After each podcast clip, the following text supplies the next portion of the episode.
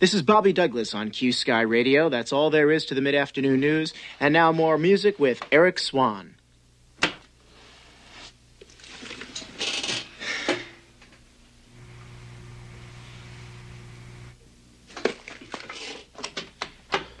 That's more terrific music with Eric Swan.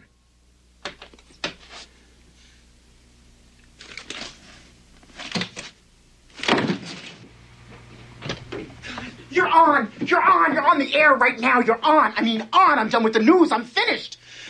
It's my first broadcast. Come on, Eric. Bobby, for how long? Probably my last. For how long? I don't know, a minute, two, three, five. Okay, just shush. What you were just listening to, ladies and gentlemen, was side one of Marcel Marceau's new hit single. Well, it's not a hit yet, but we think it will be.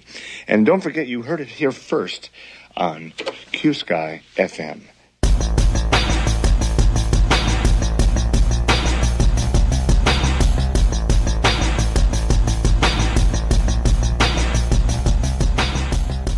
Velkommen i kassen med David Bjerre, så er vi fat i radiodramakomedien FM fra 1978. Yeah, this is QSKY, the big one, the last radio station, Los Angeles' radio. We have done it and we are gonna cook and cook and cook and cook until it burns.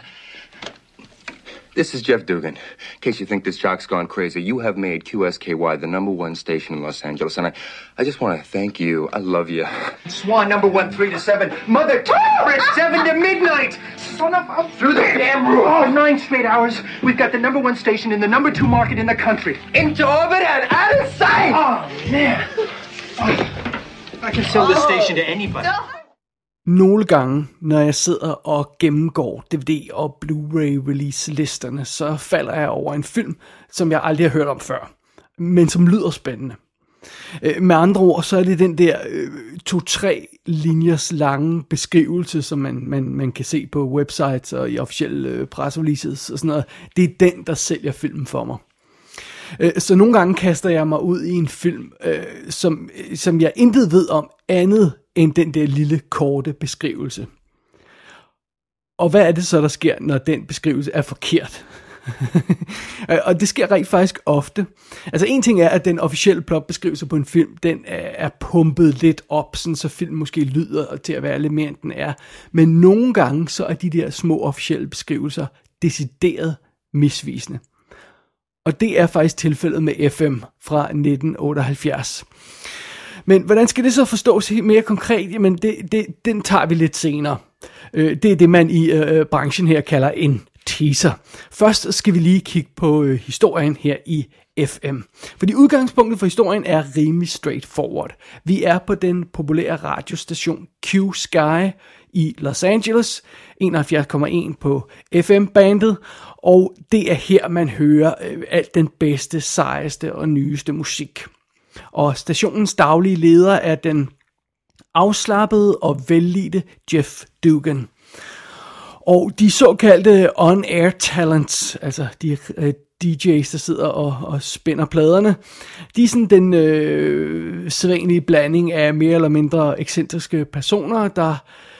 Hver af dem har jo sådan deres eget lille hjørne af sendefladen, den daglige sendeflade, og hver af dem har deres egen måde at gøre tingene på. Og det er ligesom om Dugan, han giver dem lov til at opføre sig mere eller mindre, som de har lyst til. Det er lidt en flok glade hippier, der er på den her station. Men fidusen er, at det kører godt for Q-Sky. Den er nummer 1 i det her LA-marked, og den tjener faktisk udmærkede penge til sin ejer, den her station. Og som følge deraf, så får Dugan og hans flok lov til at være lidt i fred. Der er egentlig ikke rigtig nogen, der blander sig i, hvad de andre laver. De får bare lov til at gøre, som de vil. Men naturligvis kan det her paradis ikke vare ved, fordi da det går op for pengemændene, at der kan spindes guld på den her stations succes, så er det, de sender en reklamemand afsted til stationen for at få gang i sådan en mere intens reklamekampagne og reklameoverflade her på Q-Sky. Og noget af det første, han gør, det er at lave en deal, eller forsøge i hvert fald at lave en deal med hæren. Altså ideen er, at der skal køres de her seje rekrutteringsreklamer på radioen, on the air, og sådan noget, sådan så at de unge, friske, smarte lyttere, som den her station jo har, de hører de her reklamer, og så vil de øjeblikkeligt melde sig til tjeneste for den amerikanske hær. Det er i hvert fald planen, og det vil Jeff Dugan naturligvis ikke finde sig i, så han gør det som oprør, og bag ham står alle de andre DJ's. Og foran ham står alle lytterne, som er klar til at gå på barrikaderne for deres elskede radiostation. Så det er den sædvanlige kamp, det er penge versus talenter, det er mainstream versus det specielle og unikke, det er firmaet mod individet, og der er lagt op til, til et brag af en konfrontation. Det er den historie, som FM vil fortælle eftersigende, men det er altså ikke hele historien. Ja, og som sagt mere herom senere. Først et kig bag kameraet på rollelisten. Instruktøren hedder John A. Alonso. Det navn virker muligvis bekendt. Han har instrueret 4 tv-film mellem 1979 og 1980, og det er stort set det eneste, han har lavet som instruktør. Men derudover er han fotograf. Og han har såmænd bare filmet sådan nogle film som Chinatown, Black Sunday, Norma Rae, Blue Thunder, Scarface, Runaway, Internal Affairs, Star Trek Generations. Det er sådan nogle af de film, som John A. Alonso har fotograferet. Og så har han altså instrueret 5 spillefilm, og en af dem er sådan en rigtig biografspillefilm, og det er den her. Så det, jeg ved ikke rigtig, hvad historien er, mere end som så i det. Hovedrollen som Jeff Dugan bliver spillet af Michael Brandon, og ham kender vi udmærket godt. Det er ham, der spiller Lieutenant James Dempsey i Dempsey og Makepeace.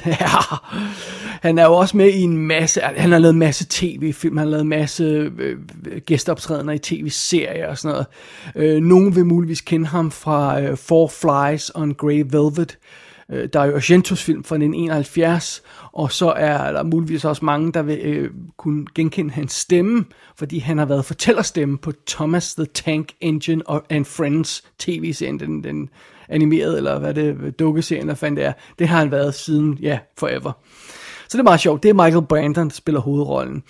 Og derudover så har vi sådan en blanding af de her forskellige DJ's, som jo dukker op i plottet undervejs. Cassie Yates spiller Laura, der er en super nuser DJ, der er Jeffs ekskone.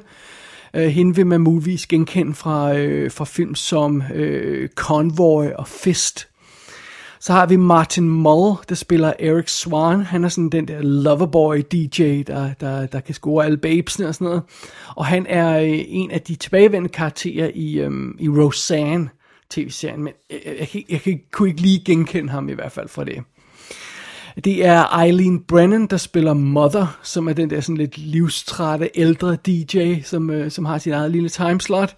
Og hende kan man muligvis genkende fra 70'er film som The Last Picture Show og The Sting fra 73. Så det er det. Det er Alex Karras, der spiller Doc Holliday, som er sådan den afdankede cowboy-DJ, der sådan synger på sidste vers på den her station. Og ham vil man kunne genkende fra Blazing Saddles og Porky's, hvor han spiller Sheriff Wallace. Og så er han med i Webster-tv-serien. Og så er det Cleavon Little, der spiller Prince, der er den seje natte-DJ. Og det er ham, der er den sorte sheriff i Blazing Saddles og Bart. Og så dukker Norman Lloyd op som chefen, eller ejeren af den her station, og han har et meget karakteristisk ansigt, og man kan øjeblikkeligt genkende ham fra Dead Poets Society, hvor han spiller den modbydelige Mr. Nolan, der leder det her Academy for Boys, eller hvad fanden det er, vi har i den film. Så det er ligesom det. Der er også en masse andre folk med, som jeg ikke lige umiddelbart kender, men det gør man måske, hvis man er velbevandret i 70'er film. Det er i hvert fald rollelisten i FM. Listen, Mr. Driscoll, we're not throwing this away. This is no lightweight comical trip here. We are keeping this place until your hood falls off if we have to. No one respects Jeff's accomplishments here more than I do. But let me remind you, I never fired him. He quit. You made him quit. This discussion isn't getting us anywhere. Where's that guy from the union? Cerullo, come here. Now, this is Mr. Cerullo. He's the head of your union. And this takeover strike, as you call it, is absolutely illegal. Now, not only won't they support you. To hell with the union. They need us more than we need them. Hell with the union. So clear. So clear. Are we doing the right thing? Der er ingen tvivl om, at udgangspunktet for FM er charmerende. Jeg er faktisk ret vild med den her type film. Jeg er ret vild med sådan en, med at man tager det her med radioproduktion som udgangspunkt for en historie, fordi ideen om at lave live radio og have sådan en radiostation kørende, det synes jeg er super fed. Der skal jo altså bare være noget on the air lige meget hvad, der må ikke være dead air, så der er sådan en vis form for dramatik bare i det her med, at der skal hele tiden, lige meget hvad der foregår behind the scenes, så skal der altså hele tiden være en eller anden musik eller en eller anden calm stemme, der forklarer et eller andet i radioen. Hvad det så end er, der er kaos på i studiet ved siden af. Sådan er det. Det kan jeg skide godt lide. Derudover så er den her film jo altså lavet i 70'erne. Så det er jo ikke radio, som det ser ud nu om dagen, det er radio, som det ser ud dengang. Så det vil sige, det er old school plader, som DJ'en sidder med en turntable ved siden af sig og sætter pladen på og sætter pick-up'en på og sådan noget, når der skal spilles musik og sådan noget. Og hylderne er fyldt med gamle LP-plader og sådan noget. Og musikken er jo ikke det her ligegyldige, moderne product placement pop. Det er jo 70'er musik i alle mulige genre, og det er super charmerende. Så der er en god stemning i filmen, og der er en god stemning omkring den her radiostation. Og det er meget fedt, fordi vi bevæger os jo i, jeg tror hovedsageligt kun vi er på den her radiostation, måske lige med enkelte scener til undtagelse. Og om vi så er i gangen eller nogle af de andre studier eller på kontoret, så kan man altid høre det her live feed af radioen i baggrunden. Så man kan høre, hvad der er on the air. Og det er jo altså ikke talk radio, det her, så der ofte bliver der bare spillet musik. Så der er sådan en behagelig, næsten permanent lydtæppe af musik i baggrunden på store dele af den her film i hvert fald. Det er lidt ligesom American Graffiti i tidens morgen. Så stemningen og miljøet og scenen er sådan set sat for FM, og det er ret solidt. Men så er der selve historien. Og som man måske kan gennemskue baseret på plotbeskrivelsen, så er FM sådan lidt af en ensemblefilm. Vi følger alle de her forskellige karakterer, der har deres egne små kampe og kæmpe, og så det er næsten uundgåeligt, at filmen ikke bliver en smule episodisk. Det gør den. Den ene DJ er ved at gå ned med flaget sådan psykisk, den anden DJ prøver at få gang i en tv-karriere, og en tredje DJ prøver at få styr på sit kærlighedsliv, og sådan noget den type historie der. Så følger vi de forskellige plot i den her scene der, og mange af scenerne virker velkendte. Man har set variationer af det drama, der foregår bag mikrofonerne i andre film og serier, der foregår i samme miljø, sådan det her radiomiljø. Men det skal også lige med, at hovedparten af de ting, som man vil kunne genkende senere i den her film fra, hovedparten af de andre ting er lavet efter den her film. Så fordi det her, det er, altså bare tage sådan noget som for eksempel, at der er to personer, der bliver fanget i at have sex live on the air her i FM. Det har jeg set i sådan noget som Frasier før. Men Frasier er jo lavet i 90'erne. Og jeg vil næsten tro, at folkene bag Frasier har set FM og lånt inspiration til flere af deres gennemgående plot i den her film. Så det er det. Sådan, så ud over de episodiske dele af historien, så er der også nogle mere gennemgående plottråde undervejs, og et af dem handler for eksempel om, at Q-Sky-crewet her forsøger at stjæle en live Linda Ronstadt-koncert fra en konkurrerende station. Så det er sådan noget, vi har en del med i den her film. De forsøger at snyde de andre til at få stjålet det her live feed og sådan noget. Det er meget sjovt. Og så er der som sagt det her med militærreklamerne på sendefladen. Og som jeg indikerede i plotbeskrivelsen, så lyder det som om, det er filmens hovedfokus. Den konflikt, der opstår på grund af det her militærreklame-halløj. Men det er det altså ikke. Det her plot med militærreklamerne er nærmest fraværende i hovedparten af den her film. Ret tidligt i plottet, så ankommer reklamemanden til den her station, og ideen om de her militære reklamer on the air bliver kørt i stilling og sådan noget, men så hører vi ikke noget om det længe. Og så er der for eksempel en samtale mellem to bosser, som er, at de vil tvinge Dugan til at markere ret og sætte de her militære reklamer on the air.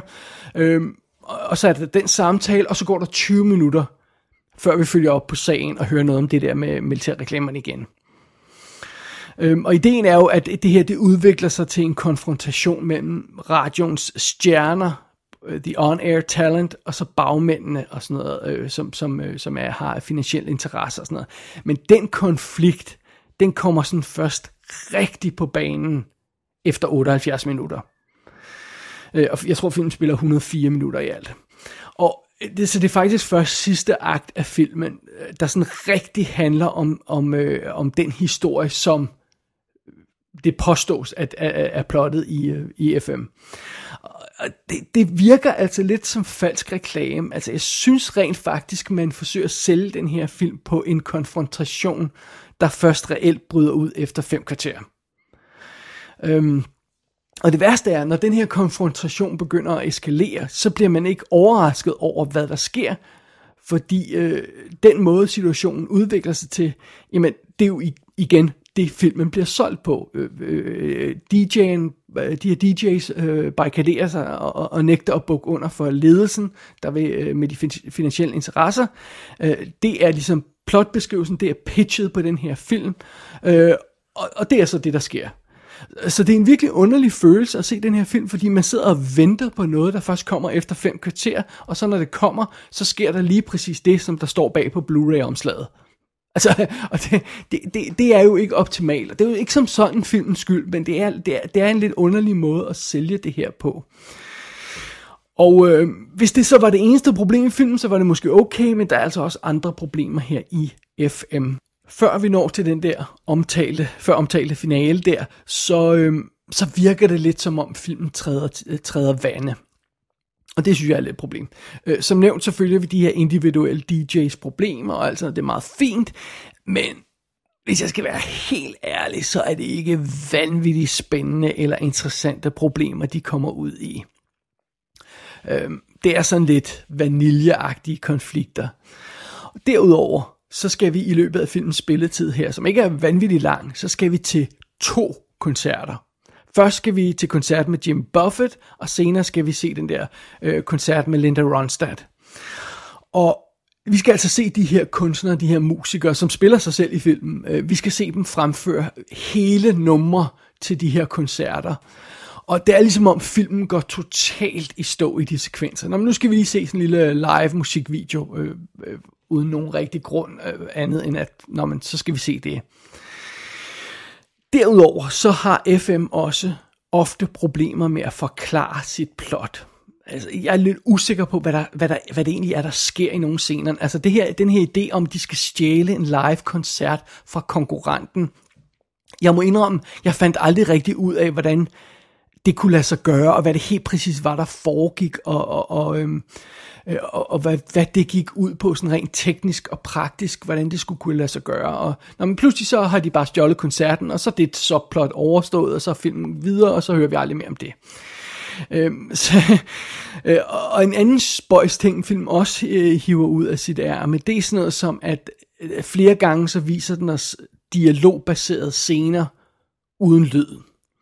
Altså vi betragter 2 folk, der har en samtale, men vi ser dem gennem sådan en lydtæt glasrude, så det vi hører er, hvad der er live on the air i øjeblikket, altså en musiknummer eller sådan noget, hvad der nu kører af musiknummer i øjeblikket, og så ser vi dem mime deres dialog bag det her glas. Og vi ved ikke, hvad det er, det siger. Det virker også meget, meget spøjs. Også fordi det er et par centrale scener, de gør det på. Og det virker som om, at de har glemt at skrive dialog til de scener. Eller sådan. I don't know. Det virker meget underligt. Og det er igen endnu et hak undervejs i plottet i den her film. Jeg synes egentlig, at FM som udgangspunkt havde store muligheder. Men jeg er altså ikke imponeret over den måde, som selve historien udvikler sig på. Altså plottets reelle indhold i den her film synes jeg ikke imponerer. Og så irriterer dem altså også, at filmen bliver lagt an til at være den her anarkistiske film, revolution, og vi tager radiostationen og sådan noget, men det virker ikke reelt, som om filmen har så forfærdeligt meget på hjertet. Altså den hyggefjumrer bare lidt rundt, og så er der lidt drama her og der og sådan noget. Og det er egentlig også hyggeligt for det meste af tiden at følge det her plot, men det er ikke skide godt, og det virker lidt som tomme kalorier et langt stykke hen ad vejen. Og det ærger mig en lille smule, fordi jeg synes stadig, jeg mangler den der perfekte radiofilm. Sådan en film som The Boat That Rocked fra 2009, den kom tæt på. Den havde noget af det fat. Den handlede om pirate radio i England i, hvad er det, 60'erne eller hvornår det er. Men den var lidt for fladpandet i nogle af sine scener, The Boat That Rocked. Og så er den sådan utilgivelig ondsindet i andre scener, og der er en mystisk balance i den film, men den har fat i noget rigtigt, The Boat That Rocked. Jeg er faktisk ude efter en film, der er lidt mere hen i retning af Empire Records fra 95, som vi jo har anmeldt her i kassen. Den foregik godt nok i en pladeforretning, men den havde ellers også fat i noget af det her med kærlighed til musikken og et godt ensemble, og der var nogle gode små dramaer, der udspillede sig, og så var der også den her væg af musik, der sådan indhyldede dramaet, som fungerede virkelig godt. Så ja, det er sådan noget, den retning, vi skal ud i. Nu har jeg ikke set nogen af de her klassiske tv-serier, der også foregår på radioer. Der er to, jeg i hvert fald kan mindes, ud over Frasier selvfølgelig. Det er den, der hedder WKRP in Cincinnati, som kørte i 70'erne og 80'erne, og så den, der hedder News Radio fra 90'erne. Jeg tror ikke rigtigt, at serieformatet er at det, jeg er ude efter i den der gode radiohistorie med. Jeg skal ikke udtale mig om de eventuelt også har fat i noget af det rigtige, de to tv-serier der. Nej, jeg må konkludere, jeg venter stadig på den perfekte radiofilm, der lidt kombinerer The Boat That Rocked og Empire Records. Og indtil da, så må jeg altså klare mig med en film som FM. Og det er okay, den er ikke helt håbløs. Som nævnt, stemningen og stilen er egentlig på plads og sådan noget, men det er selve historien, der er svag. Manuskriptet er svagt. Og selv hvis man ikke bliver snydt af plotbeskrivelsen, som jeg gjorde, så er det stadigvæk en lidt utilfredsstillende oplevelse at se den her film. Det vil jeg våge at påstå. Jeg vil næsten hellere gense en håndfuld af de bedste radiofokuserede afsnit fra Frasier, også selvom jeg har set dem 5 gange før.